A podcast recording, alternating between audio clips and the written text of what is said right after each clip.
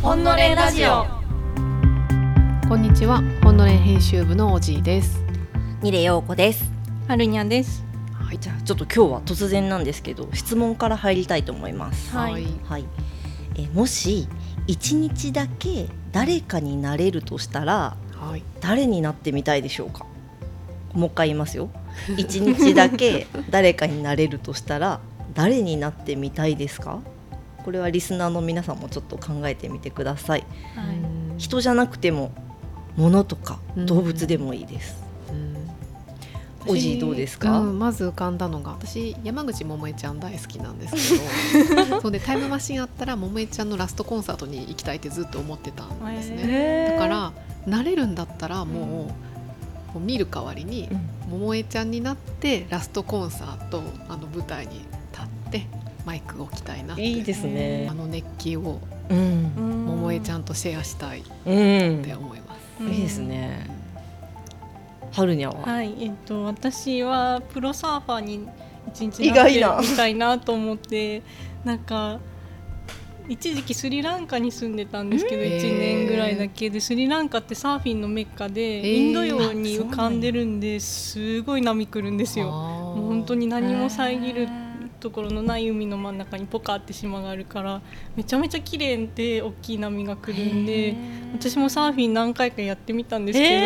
ど、まあなんかバシャってなるじゃないですか。でもなんかバシャってなってでもなんか私ふらふらこう沖の方とかに行ってたら、なんかやっぱすごいかっこいいお姉さんが来てなんかそんな波を舐めてちゃいけないよみたいなすごい怒られて。でもなんかそのお姉さんがめちゃめちゃかっこよすぎてやっぱりちょっとだけ乗れた時のこうスーっていく感じとかなんかあ海と今一体化してるっていうのがと飛んでる感じにもありそうね。うん。あーそうですね、ねうん。浮遊感ある。感じですよね。うんうんうん。確かに普段にない体験な気がする。かっこいいなと思って、うん。うんうん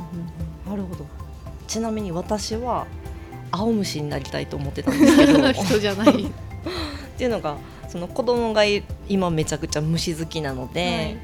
こう2週間ぐらい前にいやもうちょっと前かな。にこう柑橘類の葉っぱのところについてる青虫を発見して、うん。それがもうアゲハチョウの青虫だったんですけど、それを持って帰って5日ぐらいでさなぎになって、うん。あ、5日でなるんですね。そう。あそれはね結構最終形態やったみたいな。もう迎えてたんですね。青虫の最終形態。でさなぎになって10日ぐらい経ってで週先週末にアゲハチョウになったんですよ。へー。見事に。ちゃんとなってくれて。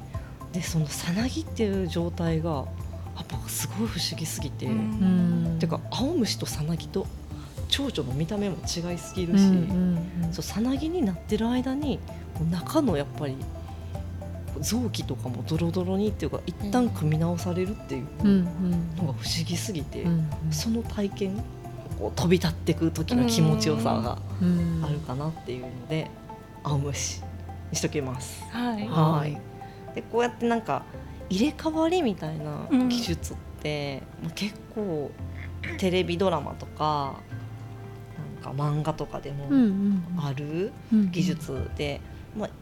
一番こう身近で言ったら「あの君の名は」とかやったら男ありましたね。女入れ替わり系って私劇場に3回目。めっちゃ好きじゃないですか。なんかラットの音楽の使い方やばいと思ってすいません全然よかった関係ない。よかった、ううん。ん。なんか私あのドラマで数年前にやってた「天国と地獄」うんっていうドラマ、うん見てました。見てました、うんうん。綾瀬はるかと高橋一生が入れ替わる、うん。それもすごい面白く、ちょっとサスペンスみたいな感じで、うんうん。あれとかあるしドラえもんにもなんか入れ替えロープっていうやつあってのび太くんがアイドルのことを入れ替わってそれこそ歌手みたいになコンサートやってでも音痴で みたいな。あそこは入れ替そうわそこは入れ替われなかれなかったたんっんですすけどそういうなんか入れ替わりものってやっぱ夢の技術だと思うんですけど今回はその夢の技術に関する本を持ってきました。はい。それがこの一冊ボディシェアリングですね、はい。身体の制約なき未来というサブタイトルがついています、えー玉木恵美さんという方が著者ですね。はい。えっ、と2022年、うん。去年出たばかりの本です。はい、なんか本当に今も夢の技術って私たち言ってたんですけどその夢が夢じゃなくなりつつあるっていう、うん。なかなか衝撃的な本でしたね。で帯に確か細田守さんうん。があ推薦書いてて、うんなんて書いてありましたっけ、えー、とこの先に何が起こるか玉木恵美に聞くがいい。彼女は暗闇の世界を根こそぎ変え目もくらむような未来を作ろうとしているのだ。細田守監督推薦って書いてあります。細田さんってあの「竜とそばかすの姫」っうん。うんていう映画が去年ですかね一昨年にぐらいに多分公開されたと思うんです2021けど。年ですね。そうねそそれもそのメタバースの世界の中うんうんで、まあ普段は本当にいろいろ問題もあって息苦しさも抱えてる高校生なのかな女の子がメタバースの世界で歌手になるっていう。でもそこのメタバースの中で経験したものが現実にフィードバックされてなんか現実の生活とか自分自身もどんどん変わっていくっていう作品だったんですけど、まあ、その細田さんがこの本には未来が書かれてるっていう推薦をされてるっていうことでなんか本当にだんだんこういうアニメとか想像の中の世界がテクノロジー的に可能になってきてるっていうのを紹介してる本なんですけど、まあ、タイトルが「ボディシェアリング」ってなっていて、ボディをシェアする未来っていうことですよね。まあ、なんか普段カーシェアとかハウスシェアとかはすると思うんですけどついに身体を私たちがシェアできる未来がやってくるんじゃないかっていうのを、本当に青虫になれちゃうかもしれかない。もしれないですね、桃江になれるかもしれない。かもしれないそれは夢がありますね。うん桃江はなりそうでしたねこのこの本なれそうでしたね。うん、多分も桃江ちゃんとプロサーファーは技術的に可能性が結構高いっていうようなことが書かれてる本だと思います。青虫はちょっとまだ難しいかな、と思うんですけど、虫がどう感じてるかのデータを取るのが結構難しいかもしれないですけど。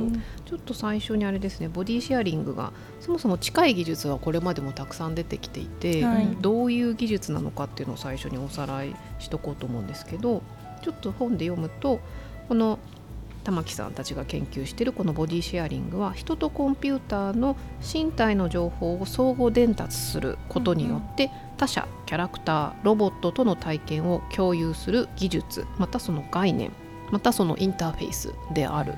っていうことで、まあ、どういうことかっていうと例えばですねいくつかその近い技術との違いみたいな図解が載ってるんですがあのガンダムみたいな人がロボットを操作する、操縦するみたいな技術。これテレイグジスタンスっていう、とみんな今当たり前のように使ってる Zoom みたいなテレビ会議はその使ってる人がディスプレイに投影されてる。これテレプレゼンスっていうらしいんですね。で他にもその投影しつつそのロボットを移動させるみたいなのがテレプレゼンスロボットとかあったり、うんあとあのみんな知ってる言葉だとアバターですね。これは全く違うキャラになり変わる、うん。あのとして行動するうん。っていうもの。で他にもその何か体の一部をこう拡張させて例えばうん。手の能力をすごい強化させる何かハンドをこうつけるみたいなよはいうな人間拡張みたいな技術うん。とかいろいろ今までもあ、えー、と物語とかあうんうん中にもあったし現実にもなってきてるような技術とは違ってボディシェアリングっていうのはそのキャラ側のうんを操作するとか操縦するだけじゃなくてその操縦操作してそのキャラとして活動していた時に得た経験をそのユーザー側も体験する。身体的に。そうなんです。身体に的になのでボディシェアリングなんですよね、だから、うん。あのさっきガンダムの例出しましたけど同じアニメーションでいうと「エヴァ」「エヴァンゲリオンは」うんあれはそのロボットに乗っている、うん。その主人公たちがロボットが攻撃されると、うん。人間側も痛みを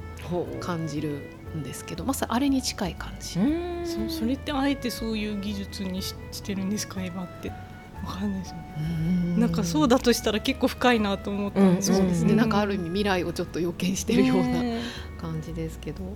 そう。ねう。ん、玉木さんはそういう他の人が経験してる経験も含めて、うん。いろんな経験をできた方が人生が豊かになるっていうことをゆ主張して、うん。で技術的にそれを研究している人っていう感じですね。なんかそのここでその技術的なところで面白いなと思ったのはその五感人間は五感のことはすごいあのか言うけど感覚器官って20個ぐらい実はあって、うん、その重さを感じるとか、うん、そういうあのものも多いっていうことを書いてあって例えばこのリンゴをこう掴むみたいな時も、うん、瞬間的にリンゴの重さがこう手の中にキュッてこう感じるものとあとこう握れりんごがあることによってが握れなくなる感覚みたいな、こういう感覚もあってそういうデータ五感以外のそういうデータをこうできるだけ集めていくことによってその例えばロボットとかアバターとか、まあ、もしくはオジとかハルニャが感じてる感覚を私も感じれるようになるっていうことなんですよね。うん、かものすごいデータ量のやり取りと共有プールが可能になるからできる技術っていうことですよね。多分メタバースもやけどこれがこう今 5G とかになってきてる、うんうんこれが 8G とか 9G とかなっていったらデータのやり取り的にできてくるっていう技術なのかなと思うんですけど。体験共有というコミュニケーションによって人は社会性を持ち適応と進化を繰り返してきた。我々は体験共有に関するテクノロジーによって人類の知恵を加速度的に進化させている。玉木恵美ボディシェアリング身体の制約なき未来。あの私が読んでて衝撃を受けたのが、はい、あの玉木さんが、えー、牛の搾乳体験会をしていて、うん、お乳を絞る。そうお乳絞られるっていう体験をしてるんで。すよ、ね、載ってる写真も結構衝撃的な感じですよね。四つん這いになって、うん、あの VR のこうマスクしつつの四つん這いで、こう下腹部に電流が走る多分何かつけられていて、うん、人間は実際にはこう下腹部におっぱいがないのであそうか、うん、そのあんまりこう実際の牛の体験感までは多分ではないけれども、うん、こうある程度どれぐらいの感じかっていうのを電気刺激によってこう搾乳を受けていまして おはお腹の数箇所がぎゅっと絞られる。で VR のこう視覚情報も同時に多分得ててで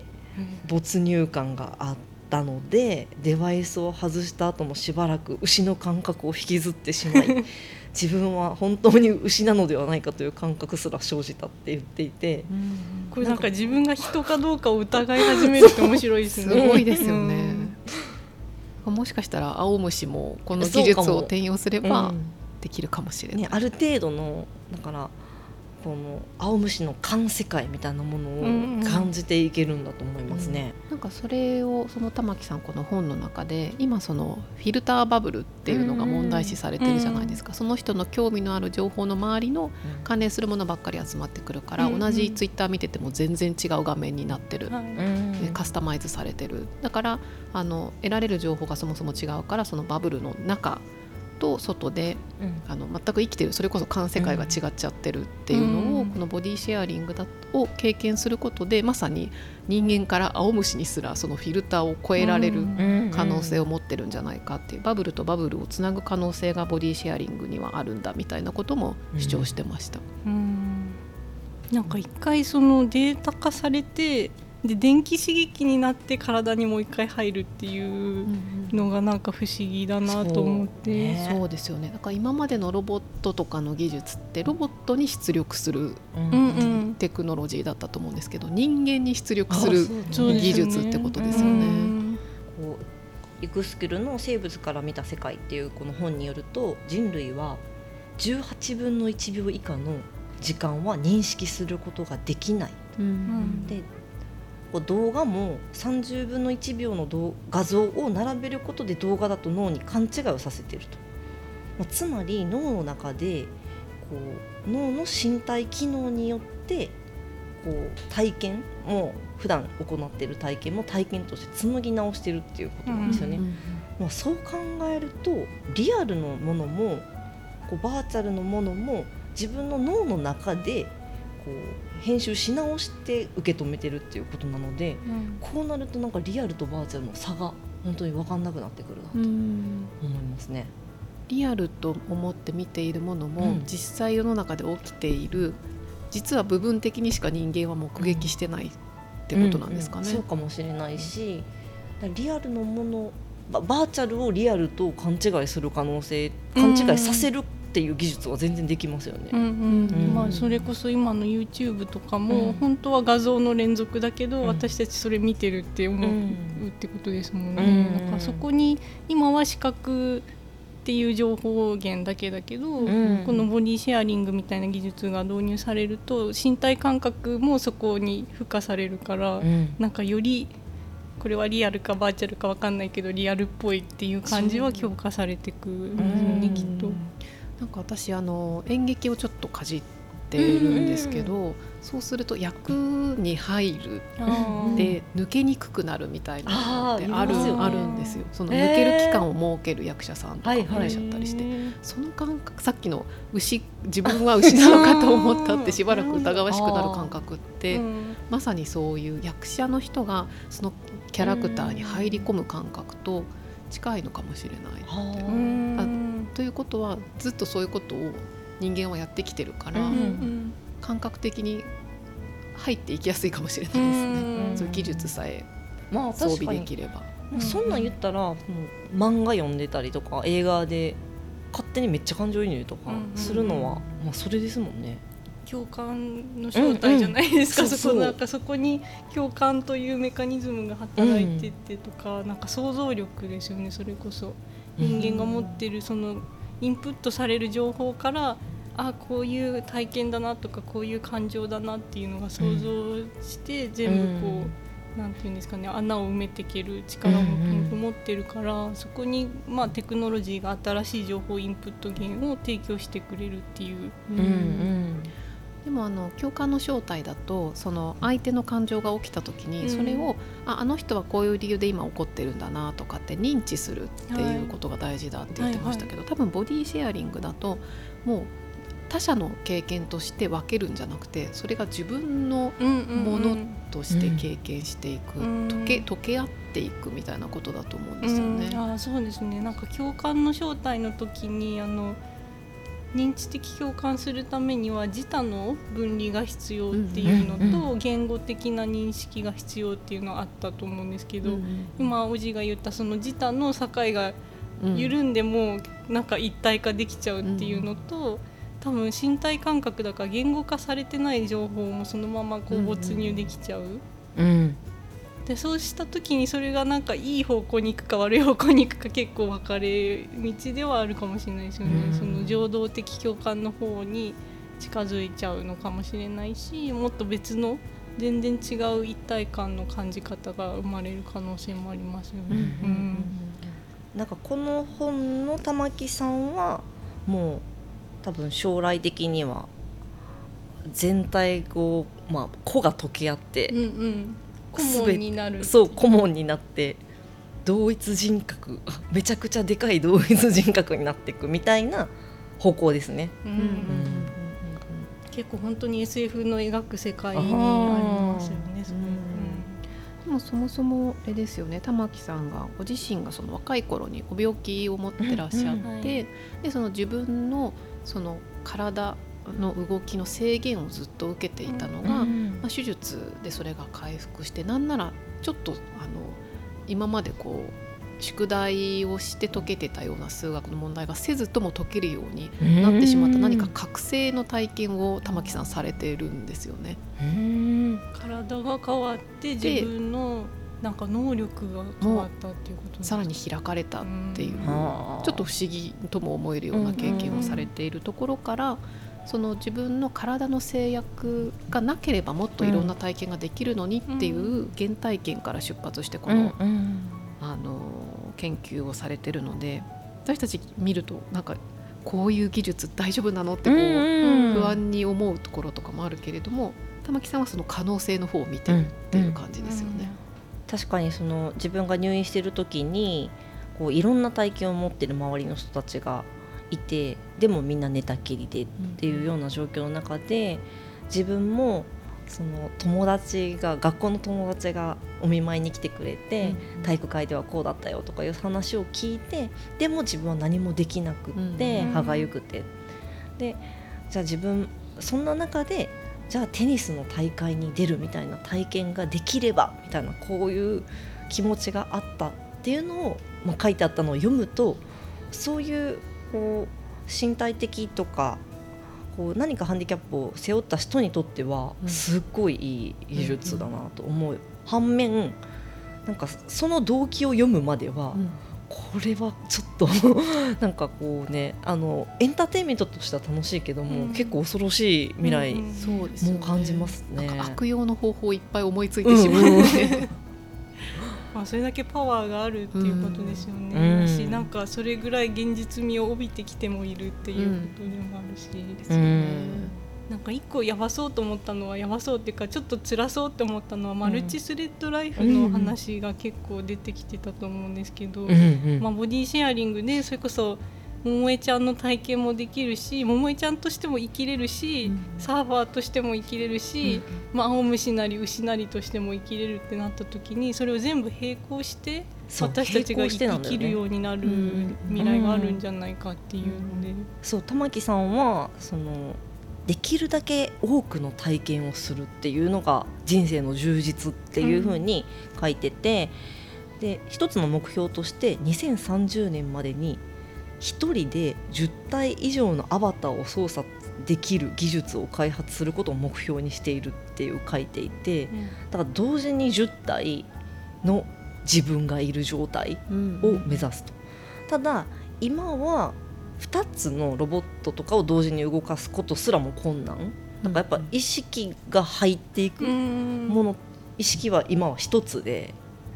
でもそれをこう自分が作るインデバイスによって脳の方の在り方を変化させて1人が10体になれるようにそんな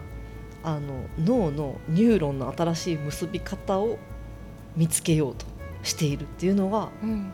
驚きのこう、ね、狙いというか。ただのテクノロジーを作ろうとしてるんじゃなくて人間自体の本当に身体的に強化していこうっていうのはあんまりこう今までに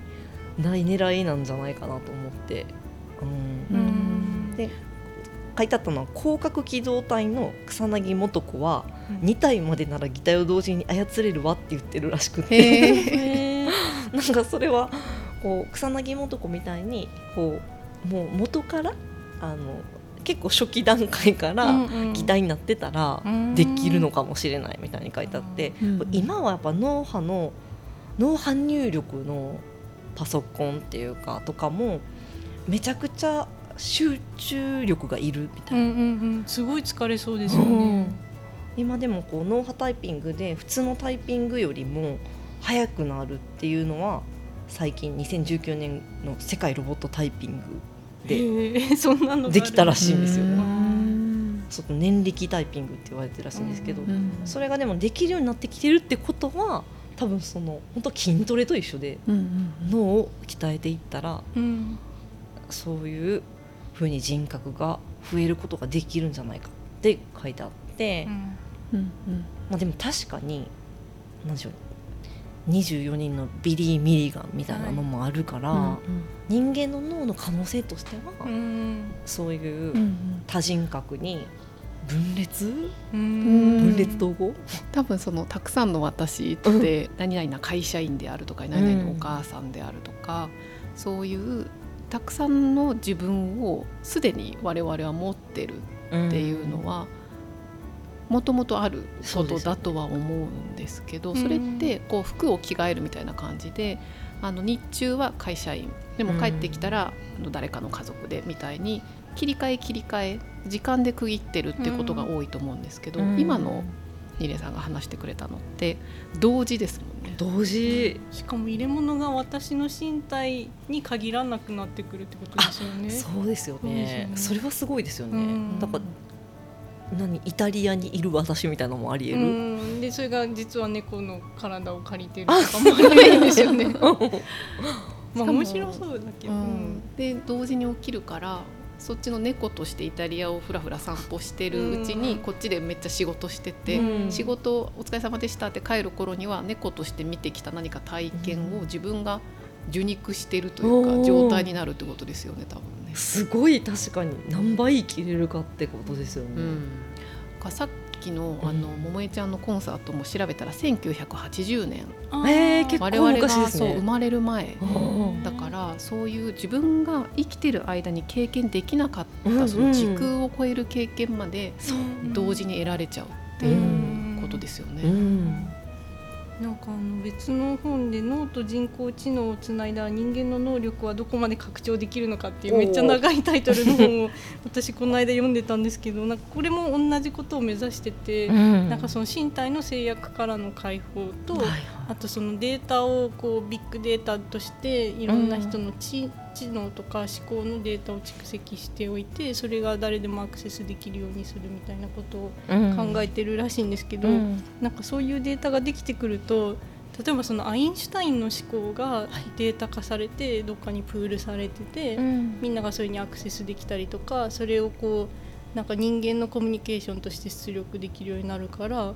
なんかアインシュタインに物理を学んでベートーベンに音楽を学ぶ学校ができるんじゃないかみたいなのを書いてました。はい。でも飛躍的にうね、ん。能力が伸びる。ね、なんか本当にその知の顧問みたいな共有値うんうん。がでもデジタル上に全部こうんプールされていく状態になっていくことを、うんまあ、この人たちは思い描いてる。うんうんうんそれはその人に教わるっていう体験だけどもしボディシェアリングの技術が進んだら、うん。アインシュタインの経験、うんうんうん考え方を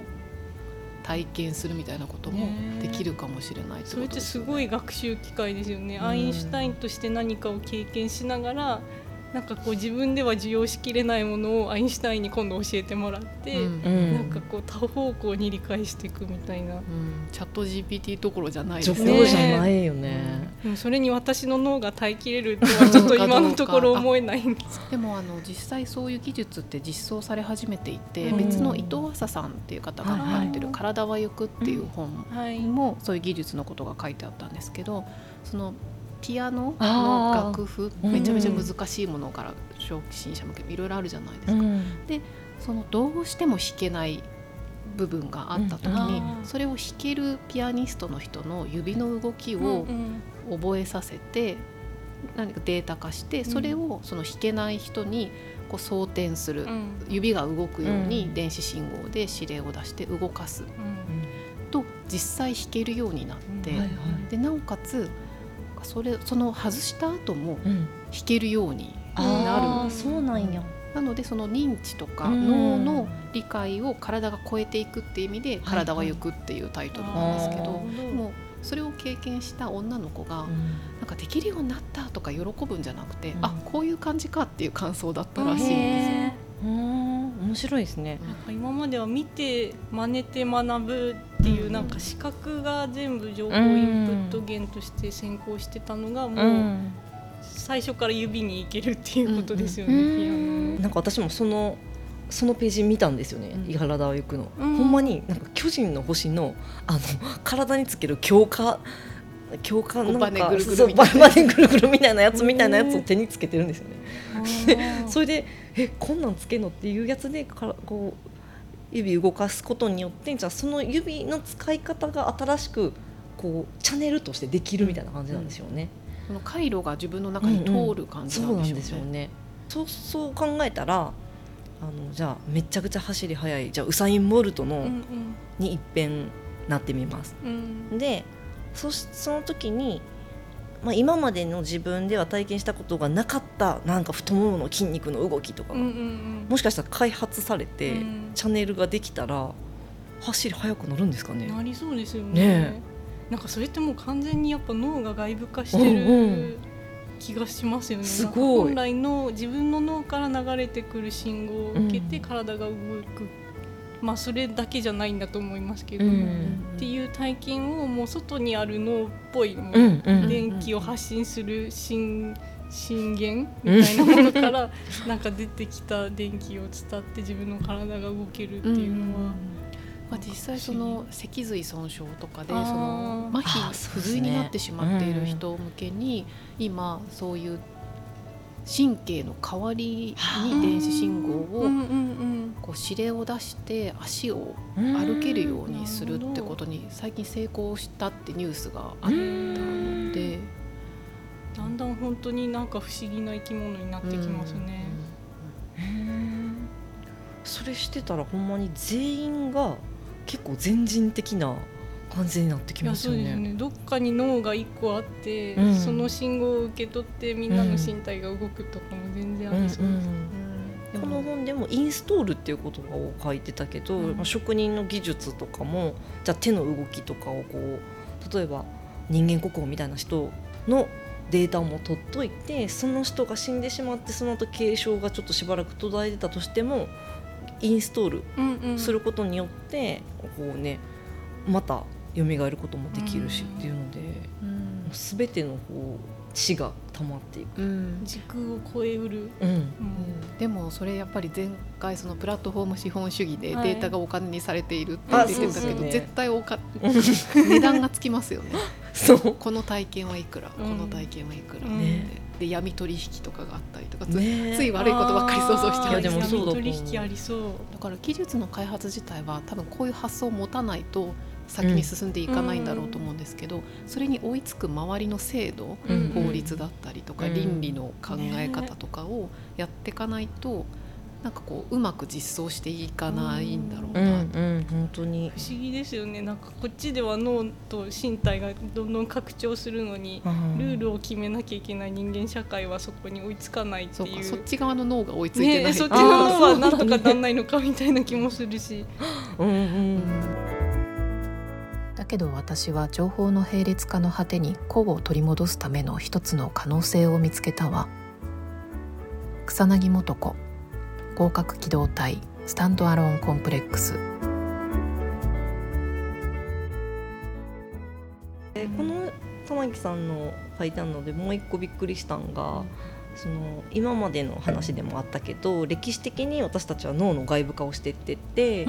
していってるわけなんだけど玉木さんはこう脳からの解放っていうものも目指してるとはっきりと言っていてこ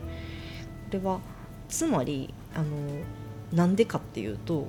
こう人にとって負担が大きく辛いことである意思決定のをから人を解放したいという気持ちがあるって書いてあって。うんこう全てを自分で判断するんじゃなくってある程度は集合値に判断してもらった方が適切な判断ができるのではないかと考えていますと書いてあったんですけど、この自己判断みたいなあと意思決定みたいなものって人類がこう目指してこう獲得してきたはずのものなのにそれが負担になってるっていうのがなんかこうスマホ時代の哲学って前回やったやつって言ったらこう自分として生きていくためにっていう哲学だったのに真真真逆方向を行ってて、その本当に個がもう溶けてしまって OK っていう考えなかなか極端だなと思ってます。うんどっちも近代的自我からの解放を目指すみたいなのはちょっと問題意識は似てそうですうね。ん、やっぱアイデンティティというものうのんしんどさみたいなのが出てきてるっていうところはあるんかもですね。うんで結構全部が個に閉じちゃってるから、うん。なんかやっぱひ自分の身体制約ってその分感じることも多いでしょうし、うん。なんかスマホ時代だったらポストフォーディズムでなんか自分はあ生産性を上げないといけないみたいな。どれだけできてるのかっていう脅迫観念からうん。みんな苦しくなってるしみたいな。そこを哲学でアプローチするか科学でアプローチするかのうん。本当に今回のね選書の意図うとん。そのまんまですけどやっぱ全然そ何で迎えに行くかで結構未来像変わるんだなっていう気がしますし。そうですよね。なんかその例えばい今のってそのあらゆるその民権運動みたいなもので獲得してきたものを、ううん。あのそれもそれで疲れるよねってこううん。うんなってるっていう主張だと思うんですけどその個と,、えー、と公オフィシャルのパブリックの間のその共共にするっていうところの考え方が何か必要なのかなっていう感じがしますね。うん、多分哲学も技術も技術はもうほっといても進ん。じゃうからそこにどれぐらいこう人間の思考がキャッチアップできるかみたいなのもでももう完全に置いてかれる可能性もあるしなん。かやっぱこうやって本を使ってる身としてはなん。とか頑張ってこっちの人文知も頑張ろうよっていう気持ちにちょっとなりますね。確かにそういう意味ではその個でずっとあり続けようと思うと、うん孤独が不安になるから共感にどうしても没入してしまったりとかするけれど、ある意味本ってその共同の考え方を分かち合うツールなのかなっていうのを改めて思ったりもしました。そこにこう個に入りすぎないしパブリックにも流されない間を保つための。ね、ちょっと今思ったんですけど誰かの読書体験に入れるあ面白いあったらい。いですね、うん、なんか松岡聖吾の読書してる時の体験感、とか、あと村上春樹が文章を書いてる時の感覚とかそっちも知ってみたいですね。それでそのさっきのピアノの話じゃないですけど村上春樹ってこういうふうに書いてるんだなって思って、ある程度みんなそれがこう真似できるようになるってなるとまたいろんな意味が変わってきそうですよね。作家の価値とかも変わってきちゃいそう、ね、オリジナリティがね、うん、それがもうだから共有されてしかるべきものみたいになってくるんですかね。うんうん、なんかそその玉木さんが書いてる中での問いがちょっとあって、うん、誰かとボディシェアリングをした時にこう2人の体験感は同じになるのか異なるのかっていう話なんですけど、うんうん、春にゃが美空ひばりになった時と、うん、私が美空ひばりになった時は、うんうん、春にゃと私の体験感は同じなのか異なるのかっていうことがあって、うん、で普段やったら私と春にゃはこう多分注意がいくところとかものの見方も異なるので、異なる可能性もあるよねっていうことなんですけど、玉木さんは誰もが同じようにしか感じないって言ってるんですよ。多分同じ体験感になるって言っててそれはなぜならというとこの、まあ、私たちが持ってる自分らしい考えとか思いっていうのはインターフェースから生じたものに過ぎないって言ってるんですね。うん、でインターフェースっていうのは何かって言ったらこの身体的な形状だ体と受容器感覚、うんうん、五感とかさっき言ってた、まあ、20個ぐらいの感覚があるっていうのとあと体の動作。これによって自分って規定されてますよって言ってるんですよね。うん、でこう身体的なことって言ったら、まあ、自分に似た見た目とかファッションとかの人にとには感情移入しやすいっていう特徴が人間はあって、うん、髪型がおかっぱの人はおかっぱの人に感情移入しやすいとか、うん、こうパンクファッションの人はパンクファッションに感情移入しやすいっていうのはあると。でもう一つ受容器とか体の動作っていうと笑ってる時は楽しくなるし泣いてると悲しく感じるみたいなそういう身体にから受ける感覚っていうのがあると、うんうん、悲しいから泣くんじゃなくて泣くから悲しいっていうような言葉があるんですけど、うん、こういうふうにこう人間の思考とか行動はそれだけ強くインターフェースに規定をされているから、まあ、つまり美空ひばりの体の中でまあ、笑ってるのかなんかこう泣いてるのかっていう体験をすると私も春にはもう同じような体験をするはずっていうふうに言ってて、まあ、それはある意味本当に身体個体としての身体の強さっていうかねそのインターフェースとしてのあの大事さみたいなことですかねをあの言ってるんだろうなと思うんですけど。うんかやっぱどこで情報を受け取ってるかっていうことですね。それが多分脳から人間を解放したいっていうこととつながってるんですかね。でもなんかさっきの牛の搾乳体験も、結局なんかその体験のデータを受け取るのは自分の身体じゃないですか。だからそこってやっぱりその最終インターフェースになってる自分の体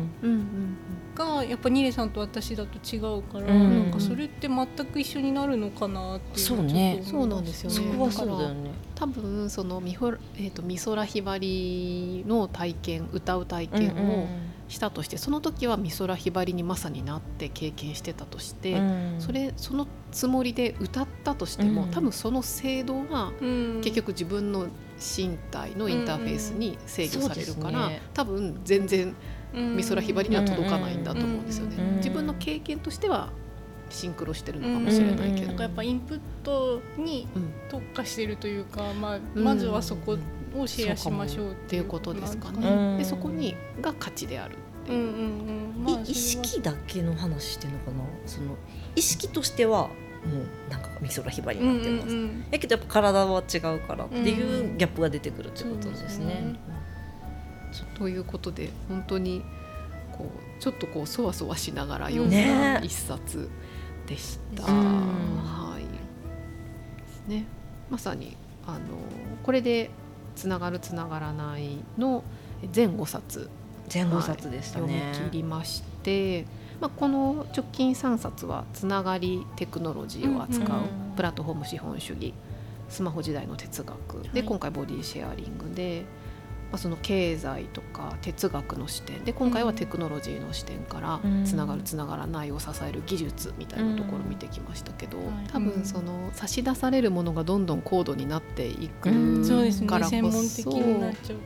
それをそこにつながってない人それこそボディシェアリングを選ばない人の体験が逆に今度レアになってくるみたいなこともあるかもしれない。し、その外側への想像力っていうのはやっぱりどれだけその選択することを人が手放していったとしても、多分最後握ってないといけないのかなっていう感じが。うん。あ自分のフィルターとか見えてる世界の外側を想像するう。そうですね。だから、うん。そのいろんな環世界をボディシェアリングでこうホッピングする、んサーフィンできたとしてもその外側があるかもしれないってういう、ん。そこにも多分制限があると思うんですよね。なんかこう受け入れ勝手に入ってくるものだけに身を委ねないで、うん最後の砦を自分で持っておくみたいなのは、なんかどの時代になってもそれなりに大事なんだろうなっていう気がしました。そうですね、うんだからつながらない選択を自分にも残しておくし、相手側にもそれをうん、があるんだろうその余白を残しておくっていうそうですね。方がお互い気が楽になるのかなっていう気がしました。つながるつながらないをちゃんと切り替えられるっていうのを持ち続けるみたいな。そこを分節化するのが大事な気がしました。つながるとつながらないどっちもあってうんうん分ける。なんかそういう中でこの声と本だけで届けるこのメディアの で語ってるっていうのがまた面白いなと思いますけど、すごい旧来な感じがしてますねで。もなんかその可能性も探りつつ、うんまた次回お会いできたらと思います。はーいはい、今日もありがとうございました。あありがとうございました。